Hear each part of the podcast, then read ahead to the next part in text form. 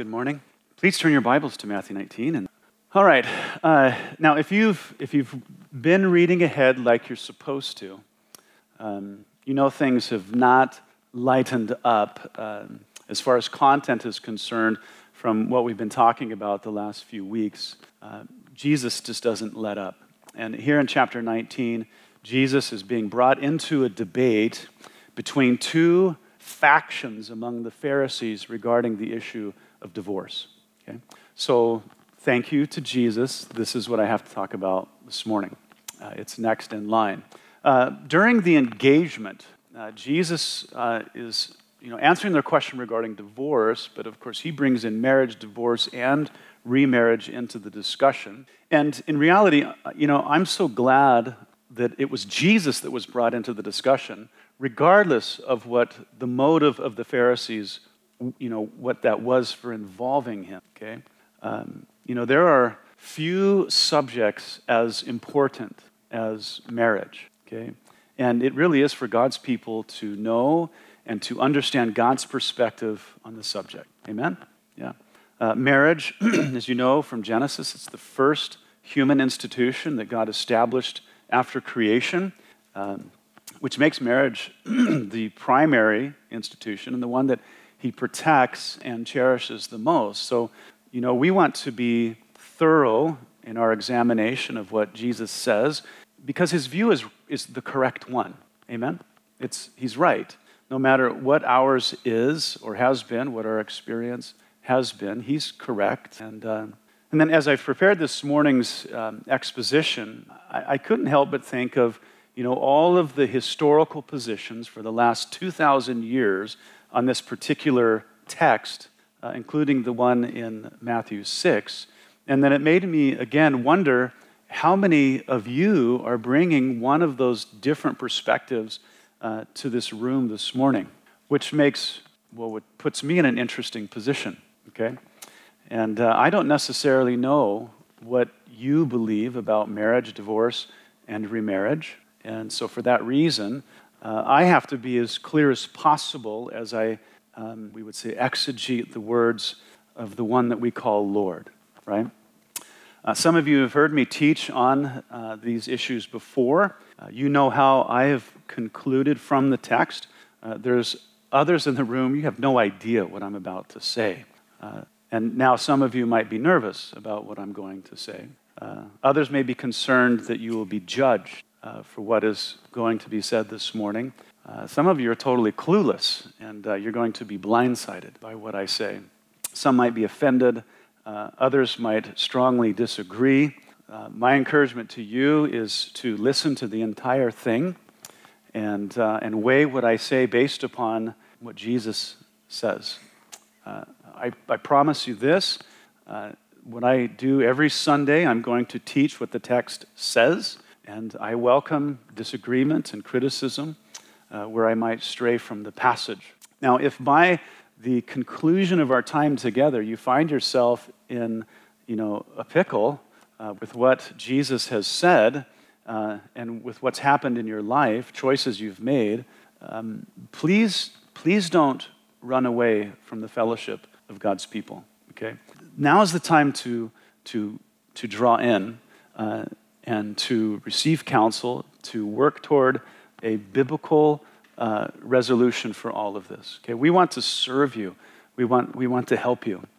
And uh, so I want to speak with you if you're troubled, if you're convicted, if you feel like you're in sin.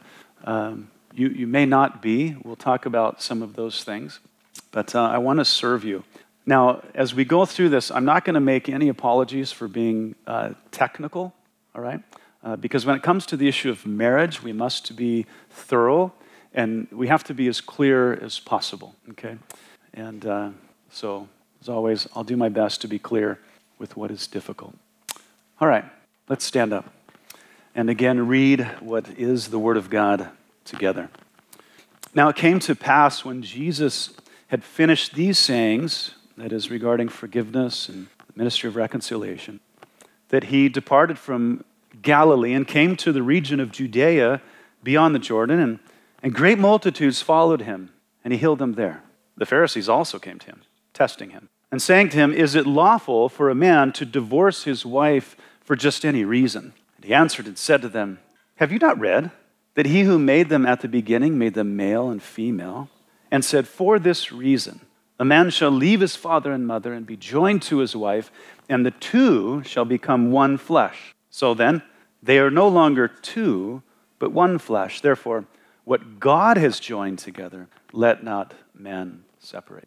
And they said to him, well, why then did Moses command to give a certificate of divorce and put her away? He said to them, Moses, because of the hardness of your hearts, permitted you to divorce your wives. But from the beginning, it was not so. And I say to you, whoever divorces his wife except for sexual morality and marries another commits adultery. And whoever marries her who is divorced commits adultery. His disciples said to him, If such is the case of the man with his wife, it is better not to marry. But he said to them, All cannot accept this saying, but only those to whom it has been given. For there are eunuchs who were born thus from their mother's womb, and there are eunuchs who were made eunuchs by men, and there are eunuchs who have been made who have made themselves eunuchs for the kingdom of heaven's sake. He who is able to accept it, let him accept it. Lord Jesus, it, it is for us Lord, to understand your word. You've given it to us. And Lord, as, as you prayed to your Father, Father, sanctify them with your truth. Your word is truth. It's not for me to decide, it's not for us as your church, but your word stands, and it stands forever. And so, Lord, I pray that as we go through this, every heart, including mine, would be yielded to the text. And Lord, as I teach, that I would be an extension of that. May I serve the text for the sake of your people. So, Lord, we, we thank you. We love you in Jesus' name. Amen. All right, go ahead and be seated. Let's look back to verse 1 and 2 real quick. It says, Now, when it came to pass, when Jesus had finished these sayings, forgiveness and minister of reconciliation, he departed from Galilee, that is in the north, and came to the region of Judea beyond the Jordan and great multitudes followed him, and he healed them there. Now, this, the, the comment here, the, the way that, that Matthew explains this, is very strange. he says, He departed from Galilee and came to the region of Judea beyond the Jordan. Well, Judea is not beyond the Jordan. Uh, most scholars say that he went to Judea by way of going beyond the Jordan. So um, I was going to get a map, but I didn't have um, Wi Fi at camp. So, if you were to use your imagination of a map of Israel, you would see Galilee in the north, Samaria in the middle, Judea in the south, and on the east side of the river, you would see Perea. Okay? So, typically, when Jews from Galilee would travel down to Judea for one of the three feasts, uh, they would cross uh, over the Jordan River east of, uh, I'm sorry, south of the Galilee they would travel down this, the, uh, the east side of the Jordan River, and then when they got to Jericho, they would jump back over into Judea. The reason they did this is because they hated Samaritans. Uh, Jews were racist uh, in the first century.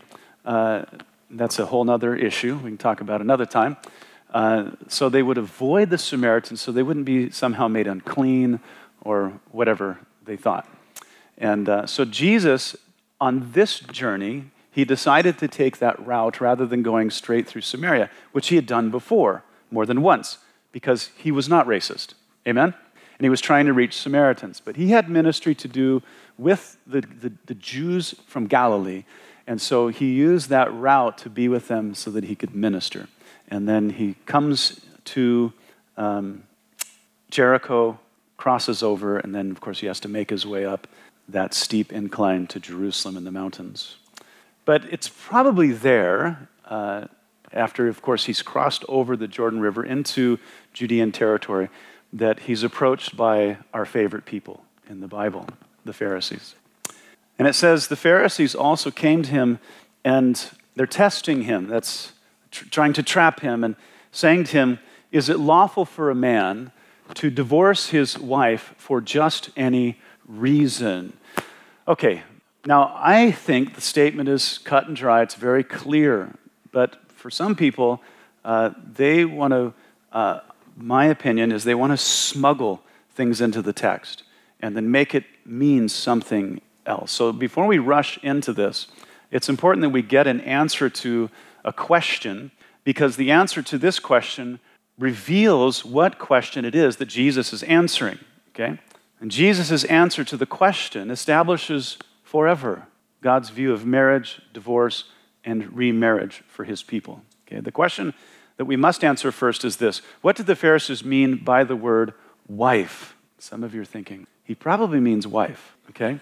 What does he mean by the word wife? And, and then, once we answer that question, we'll look at the historical context along with the, the internal evidence from the scriptures themselves. So, what are the Pharisees asking Jesus? What do they mean by the word wife? So, listen carefully. are they talking about a woman who is simply betrothed to be married, like an engagement, but has not yet ratified the marriage covenant? Or are they asking about a woman who has consummated her marriage by way of the marriage covenant and has become one flesh with her husband? So here's the issue. In ancient Israel, before a couple ratified their marriage by way of a covenant, they would enter into a betrothal period. Okay, in some ways, but certainly not in all ways, uh, similar to the, our engagement period in our culture. Okay? The betrothal period was initiated after the father of the woman and the father of the, the, the, the man came to an agreement. Okay? There was exchanging of things, okay? Uh, like dowry. This agreement would form actually a legal contract concerning the future marriage of their children. And during this period, the bride would remain in her father's house until the day of the wedding. Okay, and on the wedding day, of course, there's a marriage that would consummate the marriage by covenant. Okay, now they were legally married during their engagement or their betrothal period, but practically they were single, just not legally available to anyone else. After the covenant was established on their wedding day, the bride would then go and she would live with her husband, and the two would be, we might say, fully married, and they would be one flesh. You follow so far? So when the Pharisees asked Jesus this question, is it lawful for a man to divorce his wife for just any reason? Are they referring to a wife who is betrothed, engaged, or a wife who has become one flesh with her husband through the marriage covenant? Okay, in the context, a discussion about, or I'm sorry, is the context a discussion about dissolving an actual marriage or the betrothal contract. Let me insert these concepts into the question for clarity. Are they saying, is it lawful for a man to divorce his fiancee for just any reason? Is that what they're asking? Or is it lawful for a man to divorce his wife by covenant for just any reason? You didn't, had no idea that people could complicate things so much, did you? What's happening here? What, which one are they asking? Now, those who insist that the Pharisees are talking about a betrothed woman, of course, they, by necessity, they have to provide arguments, but none of them are textual, meaning their arguments do not actually come from what Jesus says here in Matthew 19. Okay? One argument they provide is an argument from silence, an argument from silence. When Mark and Luke, when they tell this same story, they do not mention what we have called the exception clause from verse 9, saying that divorce is only permissible where there is sexual unfaithfulness by one of the parties. Mark and Luke are silent. They don't mention the clause, which, according to the betrothal argument, is evidence that Jesus was not actually providing an exception for divorce for those who are fully married, but divorce only among those who are betrothed in Jewish tradition. They say that Matthew wrote to Jews only, while Mark and Luke wrote to Gentiles. Gentiles did not have the Jewish tradition of betrothal. So the exception clause would make no sense to them. It goes the argument, and so Mark and Luke don't mention it. They say that since Jesus was referring to the betrothal period, it would only make sense to provide that exception for the Jews, for the betrothal thing.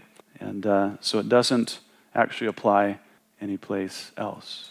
Now, just a word of caution about arguments from silence. Okay, first, they should never be a primary argument, but they should be supporting evidence for the primary argument. Okay? Arguments from silence, they need lots of support because they lack so much certainty. They lack weight. As a friend of mine says, if I accused you of murder simply because you failed to, to deny that you were a murderer, it would not be sufficient evidence to convict you of murder, nor would it be just. So, if you failed to deny being a murderer, and that was enough evidence to prove that you were a murderer, how would you feel about that? Well, you never mentioned it, so you must be a murderer. So goes the argument from silence. Silence does not make the case, but with other supporting evidence, it can actually help strengthen a case. It may, but not necessarily. So we have to be careful when we rely heavily on things like that. And besides, Mark mentions something that Matthew is silent about. Does the argument go both ways? Does Matthew's silence negate what Mark said? Haven't found anybody that makes that case before. Okay? Now, it just means that one mentioned it while the other took it for granted because of the overall teaching in the Old Testament, which we'll come back to. Okay? The betrothal camp also, they bring in other texts that do not fit the primary context of Matthew 19. And one of my favorite Bible teachers of all time, who is typically one of the most careful exegetes of Scripture, fails to exegete the text itself and he, instead, he smuggles in an Old Testament passage that has to do with betrothal, okay, from Deuteronomy 22. But smuggling that passage into the discussion here between Jesus and the Pharisees is unwarranted because Deuteronomy 22 is not the point of contention. Deuteronomy 24 is, which has nothing to do with betrothal, but actual marriage, where the divorced woman is removed from the husband's house. Betrothed women do not live with their husbands. Understand? Okay? Yeah. There are other arguments in favor of the betrothal period, uh, but they get less convincing as you go. Okay? Another uh, favorite Bible teacher of mine, he doesn't even refer to the betrothal period because it's clearly not in the text of Matthew chapter 19. So he just treats the text for what it says. I don't know that I have that liberty anymore because of being barraged with so many different positions from so many different people. Okay? So I have, I, I have the pleasure of addressing all of you at one time. Okay? So please don't throw anything if you disagree. Come just come talk to me. So let's look at what goes down in the text itself and we'll see what it yields. What we'll do is we'll address the historical context of the question uh, that is, where did the question come from? And then we'll look at Jesus' words to answer it. So, first, uh, the historical context. You see, at this time, there were two schools or camps within the, the Pharisaical community. Even the Pharisees couldn't agree on everything, okay? One was from a rabbi named Hillel, and the other was Shammai. Hillel and his students argued that a man could divorce his wife for minor infractions like burning dinner, or if your neighbors could hear her voice when she was talking in your house. Okay? Those are actual documentation uh, from that time period. Okay, so ladies, keep it down a little bit. Okay? Uh, the great Jewish historian that so many people respect, Josephus, he was actually in that camp. Okay? He was a Pharisee. He was also a divorced man who had divorced his wife for whatever reason. Okay? Now, Shammai, this other rabbi of another camp, held the position that a man could only divorce his wife for gross indecency, though not necessarily adultery. Now, he was certainly more strict than Hillel, but how strict isn't completely certain. You know, what is gross, uh, you know, indecency? Okay. Some people say that he actually taught divorce for the same reason as Jesus. Uh, some scholars disagree with that. Who cares? really. Um, the Pharisees, though, that came to Jesus with their question were probably from Hillel. Okay? Now, their motive, though, was not to, you know, Jesus, we're, we're trying to understand your position on this. They didn't want clarity from him. They wanted to harm his ministry and his reputation. Okay? You see, if he sides with Hillel, he will alienate all of those Pharisees from Shammai, and he would certainly hurt any sensible woman especially those that had come to respect and love him, right? Jesus said, Hillel. All the women in his group would be like, What? Okay. If he sided with Shammai, it would make his relationship with Hillel and his school worse. Okay? So there's risk either way, and they did this before to Jesus, but Jesus, he knows how to deal with these people. Uh, I kind of feel like I feel Jesus' pain this morning. I risk offending a variety of camps right now. So here's Jesus' response to the question. And he answered and said to them, Have you not read? That was that puts the knife in, okay? Because these are the, the scholars, you know, of the Old Testament. Have you not read that he who made them at the beginning made them male and female? And he said, For this reason, a man shall leave his father and mother and be joined to his wife, and the two shall become one flesh? Question mark. Okay. So to answer the question, uh, Jesus he turns their attention to Genesis 1:27 and then Genesis 2:24. God made two genders, male and female. Why? Says in the text, in order to or for the purpose of joining them together into one flesh. Jesus is saying, God created us to be married. God created us to be married. Now, are there exceptions to this? Yes, but we'll talk about that at the very end, okay? And because God created us to be married, Jesus concludes this way So then, they are no longer two, but one flesh.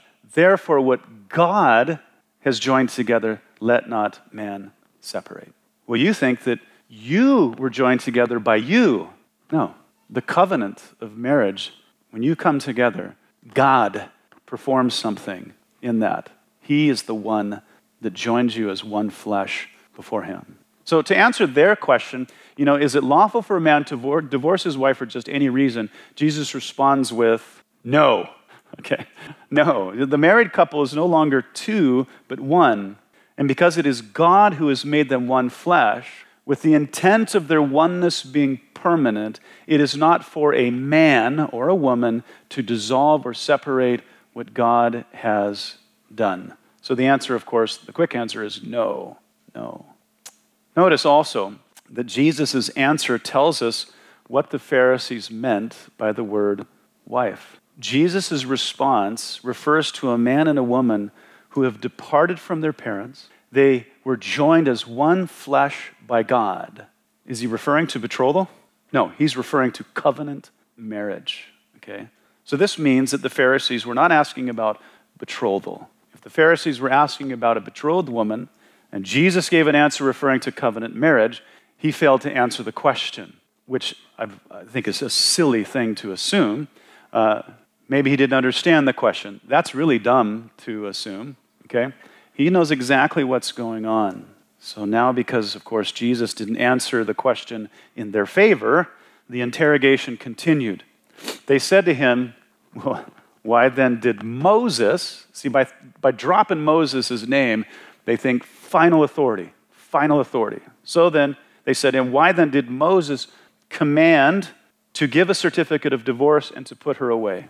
Well, first thing, Moses did not command them to give a certificate of divorce. Okay, but the implication in the passage is that if they were to divorce their wives, a certificate of divorce was a formal or customary procedure that should be followed. But in the Hebrew, there's no command, there's no imperative there. The imperative goes later, but it's not about the certificate. Uh, be that as it may, there's some, uh, there is something in the Deuteronomy 24 1 passage that's essential to our discussion. Okay? In Deuteronomy 24, after the certificate of divorce had been given to the woman, she departed from her husband's house. What have we said about betrothed women? We're not talking about betrothed women. These guys are appealing to a text in Deuteronomy about marriage, about covenant marriage, not about the betrothal period. Okay? How does Jesus respond to this? He said to them, Moses, because of the hardness of your hearts, permitted you to divorce your wives. So he, he corrects their grammar, their understanding of the text. But from the beginning, it was not so. So, apparently, the hardness of heart among the men of Israel that existed 1400 years earlier has not changed at all in Israel. And you know what? Hasn't changed today. Hasn't changed today. Okay? And not just among men. Now, before we, we address why Moses permitted this, let's keep answering our original question. Because, see, no one has changed the subject, right? Jesus is still using the word wife to mean wife by covenant, who is one flesh with her husband, okay? And regardless of what Moses permitted in the law, this is not what God intended when he instituted marriage in the beginning when he created man. This is an extremely important issue, okay? We'll address it more fully later. Uh, this, is, this is it. Jesus appealed to Genesis 1 through 2 as having final authority, even greater authority than the Torah, which is the law of God given to Moses for the people of Israel. He says, I don't care what Moses said. What I did in the beginning stands above that. Stands above that. That happens multiple times in the New Testament when Jesus and the apostles want to settle a matter finally, they don't quote the law.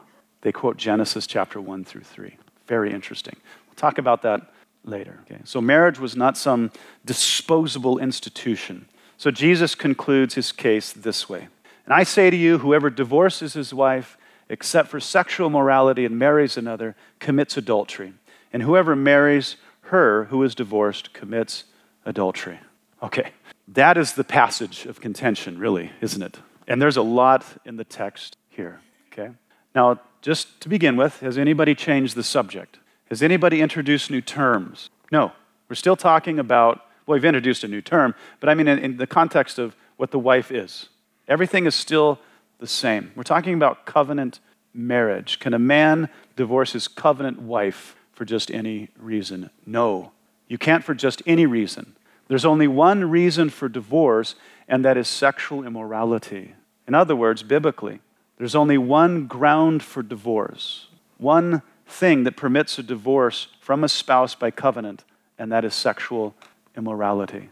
Uh, this is what is called the, the exception clause. It's only permissible in this context. Okay. Now we have another thing that has to be answered. What does Jesus mean by sexually immoral? Okay, the Greek word is porneia.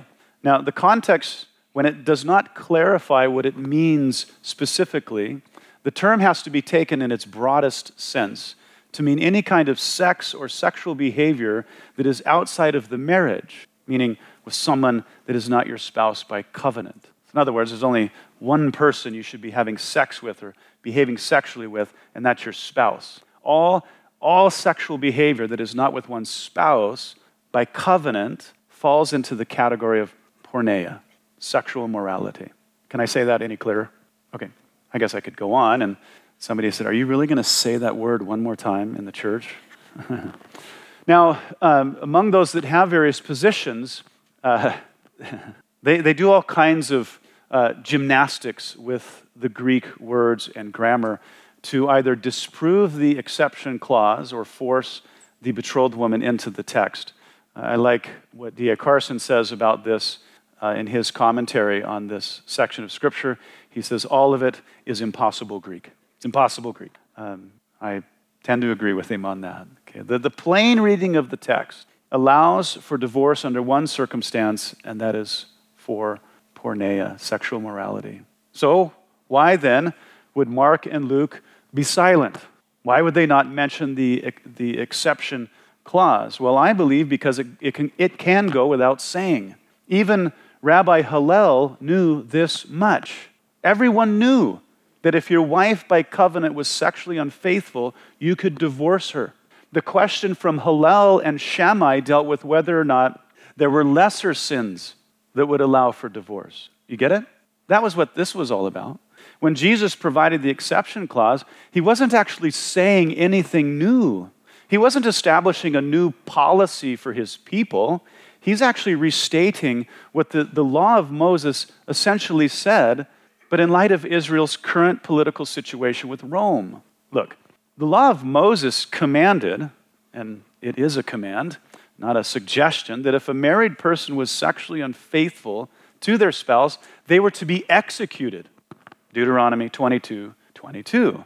The offender was punished for the violation of the covenant, which released the spouse from the marriage covenant, and then they were freed to marry another.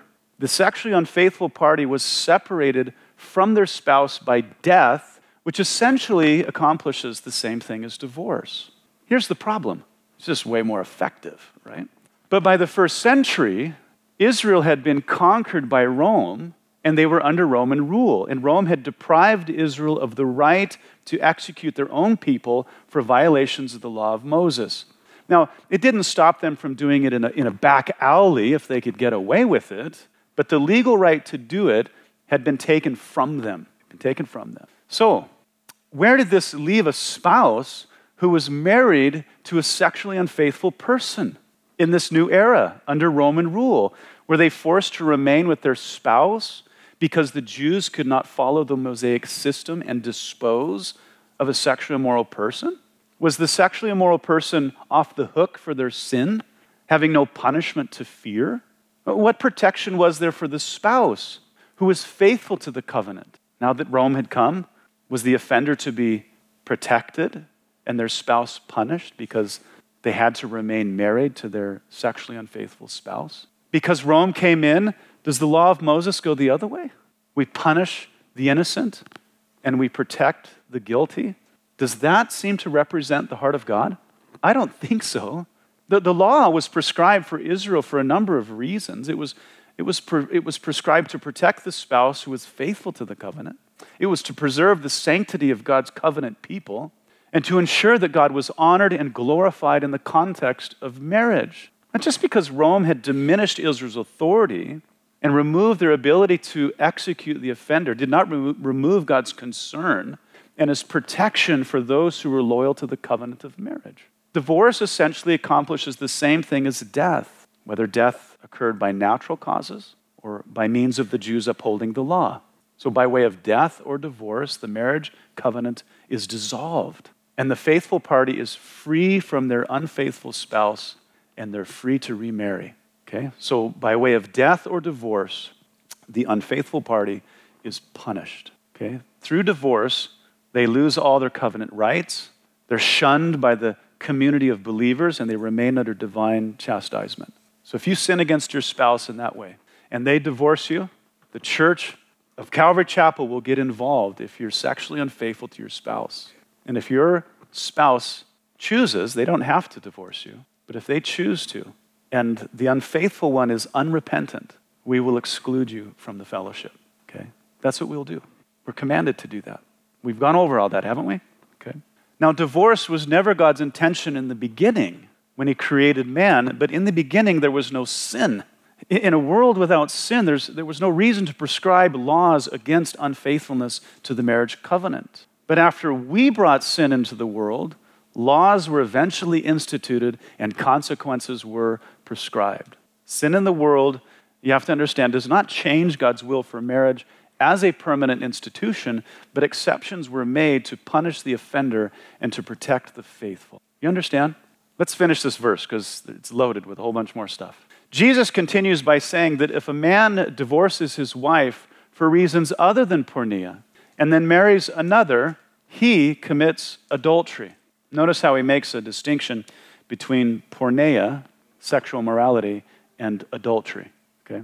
The Greek word for adultery is moichao, if I'm saying that correct. Here in this context, adultery is committed when a man who divorced his wife remarries. Of course, he didn't divorce her for biblical reason, and then he remarries. He commits adultery. His divorce, uh, he divorced his wife for reasons other than sexual morality, and then he marries someone else. So, in this context, where divorce was not permissible and the man remarried, he commits adultery. Now, we, think, we typically think of adultery when someone is unfaithful to their spouse. But here, in the words of Jesus, adultery occurs when someone marries another person when they should still be married to their former spouse. You see that in the text? In the scriptures, though, as we look at all of them, especially in the New Testament, there's some overlap with adultery and porneia. Okay, now, especially today, when we say somebody committed adultery, we, we know what people meant. But for clarity, when I'm talking about it theologically, I say porneia, because I don't want any confusion. They were sexually immoral, unfaithful to their spouse. Okay, Jesus continues. If someone marries another who was divorced for reasons other than sexual immorality, they too commit adultery. So if the wife was put away for reasons other than porneia, and a man marries her, that man commits adultery. You think God is trying to protect marriage? He's trying to keep it sacred. It's just not something we do willy nilly, it's something we go in and out of. Okay? The divorced person should still be married to their previous spouse. And so if they remarry, I'm sorry, if they marry that divorced person, they commit adultery. This particular divorced person, Jesus is saying, is not a candidate for remarriage, not at this time. All right, so now there's just a number of questions that arise from this that also need answered. Here's an important one What if someone divorced their spouse because their spouse was sexually immoral? Can they remarry without committing adultery? Because Jesus says he only talks about where there's no porneia. But what if there is? Can you, as the faithful one to the covenant, now divorced, remarry? Yes. Yes, there's nothing in Scripture that forbids any of that. But you must marry a believer who is also a candidate for marriage or a candidate for remarriage. Okay? We'll talk about that uh, next Sunday a little more. Okay? The restrictions for remarriage are for those who have divorced and should actually still be married. Another question What if I divorced my spouse for reasons other than fornication and I remarried? Am I an adulterer or an adulteress? Maybe, maybe not. I would have to hear the circumstances. And that's why I say, please don't flee from the church as if we're going to stone you. Okay? Please come talk to me. Another, what if my spouse divorced me for reasons other than fornication and I've remarried? Am I an adulterer or an adulteress? Maybe. Maybe not. I have to hear the circumstances. It actually depends on a number of things, but one of those is the state of your salvation and, the, and that of your spouse when you were divorced and remarried. And even if you did remarry, when you should not have, does that mean that there's no forgiveness for you? We need to talk, okay? It doesn't mean for sure that you should wear a, a scarlet letter A on your clothing until you die, or that you could never possibly be a candidate for marriage again. Some people believe that uh, they're destined to be like the Hulk, who just has to wander the earth alone. Okay? And, you know, the attitude in some churches has been, you know, God may forgive you, but we will not. Okay? Um, that's not the case here when people repent. Understand? And that's why I want to I want to talk with you. Paul said, you know, brethren, if a man is overtaken in any trespass, you who are spiritual, restore such a one in a spirit of gentleness, considering yourself, lest you also be tempted, tempted to sin. Now, Paul did not say, you know, if a man is overtaken in any trespass but divorce or remarriage, you who are spiritual, restore them. No, this is for any, what? Any trespass, okay? Those who will not try and restore people through repentance are not spiritual. They are self righteous and they are unloving. They are unlike Jesus, who seeks to restore the worst of humanity, and he proved it by shedding his blood for them, right? Don't forget what Jesus said, and I did not speak with Will this morning in preparation because uh, he mentions this whole thing. Jesus said, He who denies me before men, I will deny him before my Father in heaven, Matthew 10 33. Well, Peter didn't just deny Jesus before men on one occasion, he denied Jesus before men on three occasions to a little girl. Peter, you guys, was overtaken in a grave trespass. But Jesus, who was spiritual, restored Peter in a spirit of gentleness, right? If you're not in the business of restoring sinners, even divorced and remarried sinners, uh, you may be the greater sinner, quite honestly. Okay? Pride and self righteousness are not attributes of God's people, uh, those are actually the sins of Satan. I'm pretty sure we should stay away from that stuff. Amen? Okay? Uh, we should be humble and merciful. I want to say this one more time before we move on. Please understand, Jesus was not saying that divorce is required when one person in the marriage is unfaithful. He didn't require it. Okay? Um, he loves to restore people even through grave sin. And uh, we've walked with couples through this before, and uh, things are beautiful now. Uh, but it was only through repentance that it happened. And um, it's permissible, but it's not, it's not required. And if you've gone through that with your spouse and they've repented and you have forgiven them, uh, you must not revisit that with them again. You understand? Because that's not the nature of forgiveness. Let me conclude here. This is so crazy. His disciples said to him, If such is the case of the man with his wife, it's better not to marry. Back to our original question is it lawful for a man to divorce his wife for just any reason? Jesus said no, but only for fornication. And so the disciples said, If that is the case of the man with his wife, covenant wife, it is better not to marry. They're not thinking of betrothal. You know, it's like, well, we'll just not get betrothed, we'll just go straight to, to marriage. That's not what they're saying, are they? So please get this betrothal business out of your mind if you have it, okay? Talking about marriage. Be better not to enter into the marriage covenant. So clearly, because the only permissible reason for divorce is porneia, you're stuck. And so they're like, it'd just be better to be single. I hope that Peter, who was married, did not stick his foot in his mouth that time. But sadly, it appears that the disciples held the position of Hillel. Jesus has got a lot of work to do with these boys, and the crucifixion is right around the corner, okay? It's just amazing, okay? Yeah. Okay, so we've looked at a lot today. Um, I know that there are a number of people in this church who are divorced, okay, for one reason or another. Most have gotten remarried, and you might be concerned about where you stand with all this. Are, are you still in sin or are you in the clear? Uh, were you? Are you a candidate for marriage or are you the Hulk? Are you an adulterer or an adulteress? Maybe, maybe not. Okay, I don't know, but for your sake, for the sake of your conscience, for the sake of the glory of God, this all has to be cleared up. It all has to be cleared up. And if you're not in the clear, and you know you're not in the clear, can we please work together to that end? Please? I want to restore you.